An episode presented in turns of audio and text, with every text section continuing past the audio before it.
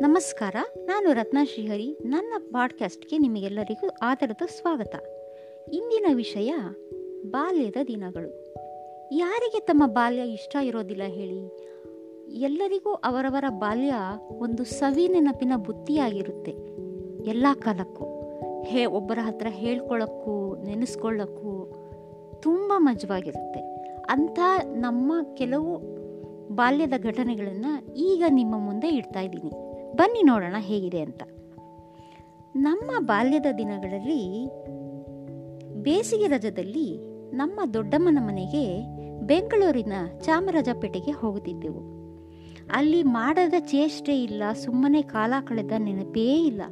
ಈಗಿನ ಮಕ್ಕಳು T V ಮುಂದೆ ಫೋನ್ ಹಿಡಿದು ಕಾಲ ಹಾಕುತ್ತಾರಲ್ಲ, ಹಾಗಿರಲಿಲ್ಲ.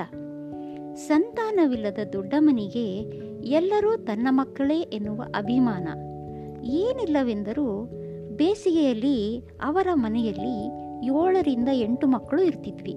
ಎಲ್ಲರ ಸ್ನಾನ, ಊಟ, ಆರೈಕೆ ದೊಡ್ಡಮ್ಮನವರದೇ. ಅವರ ಸಹಾಯಕ್ಕೆ ಅವರ ಹೊರಗಿತ್ತಿ ಶ್ರೀಮತಿ ಸುಶೀಲಾ ಇದ್ದರು. ಅಷ್ಟು ಜನ ಮಕ್ಕಳನ್ನು, ಅವರ ಚೇಷ್ಟೆಗಳನ್ನು ಸಂಭಾಳಿಸುವ ತಾಕತ್ತು ಆಗ ಅವರಿಗೆ ಇತ್ತು. ಈಗ ಬಿಡಿ, ಒಂದು ಅಥವಾ ಎರಡು ಮಕ್ಕಳನ್ನು ಸುಧಾರಿಸುವುದೇ ದೊಡ್ಡ ವಿಷಯ.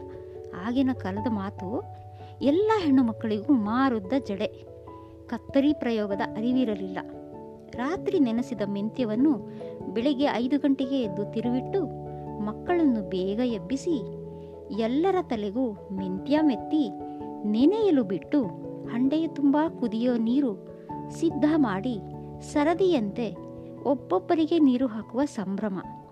ಆ ಬಚ್ಚಲ ಮನೆಯಲ್ಲಿ ಉರಿಯುತ್ತಿದ್ದ ಒಲೆಯಲ್ಲಿ ಚಳಿ ಹೋಗಿಸಿಕೊಳ್ಳುತ್ತಾ ಮೈಸೂರು ಸ್ಯಾಂಡಲ್ ಸೋಪಿನ ಘಮ ಆಸ್ವಾದಿಸುತ್ತಾ ಬಿಸಿ ಬಿಸಿ ನೀರು ಬೀಳುವುದನ್ನು ಸುಖಿಸುತ್ತಿದ್ದ ದಿನಗಳವು.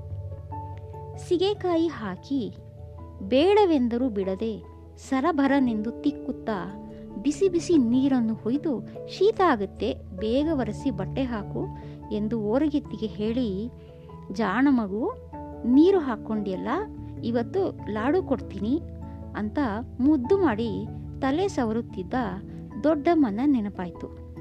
ಇವತ್ತು ಬೆಳಗ್ಗೆ ಮೆಂತ್ಯ ಹಚ್ಚಿಕೊಂಡು ನೀರೆರೆದುಕೊಂಡ ಮೇಲೆ ಇದೆಲ್ಲ ಮೆಮೊರಿಯಿಂದ ಹೊರವಿತ್ತು. ಬಾಲ್ಯದ ದಿನಗಳು, ಸುಂದರ ಕ್ಷಣಗಳು. ಸರಿ ತಾನೇ?